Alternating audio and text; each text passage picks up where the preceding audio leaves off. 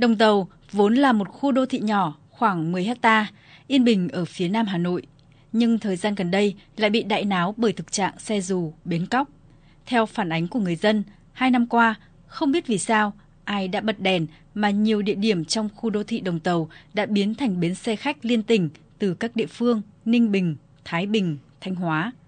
Việc xuất hiện 7 văn phòng đại diện đón trả khách của các đơn vị vận tải hành khách liên tỉnh đã làm tình hình an ninh trật tự tại khu đô thị Đồng Tàu bị đảo lộn hoàn toàn. Nhiều gia đình mất ăn, mất ngủ khi hoạt động đón trả khách bắt đầu từ sáng sớm đến tận 9-10 giờ đêm.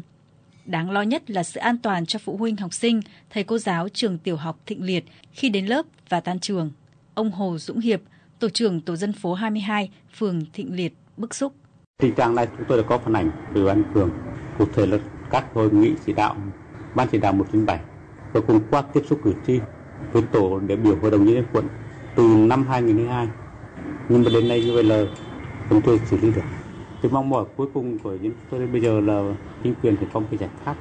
cụ thể làm thế nào mà dẹp bỏ được cái tình trạng xe dù bất cóc khu dân cư.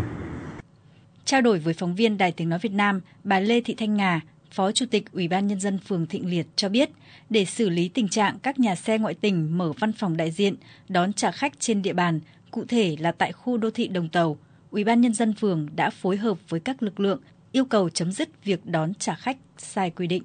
Ủy ban phường chúng tôi thì cũng đã chủ trì họp phối hợp liên ngành với đội thanh tra giao thông công chính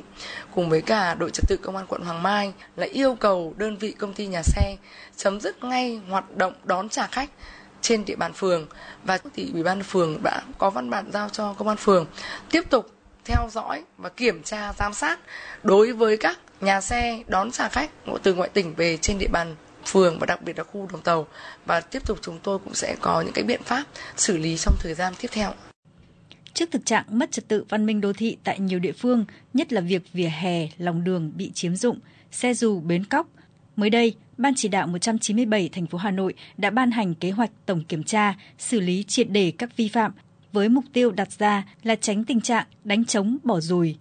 Đây rõ ràng là một kế hoạch rất được chờ đợi của ngành chức năng thành phố, nhưng dư luận vẫn không khỏi hoài nghi về kết quả cuối cùng. Bởi Hà Nội đã không ít lần ra quân lập lại trật tự văn minh đô thị mà người dân cho rằng đầu voi, đuôi chuột.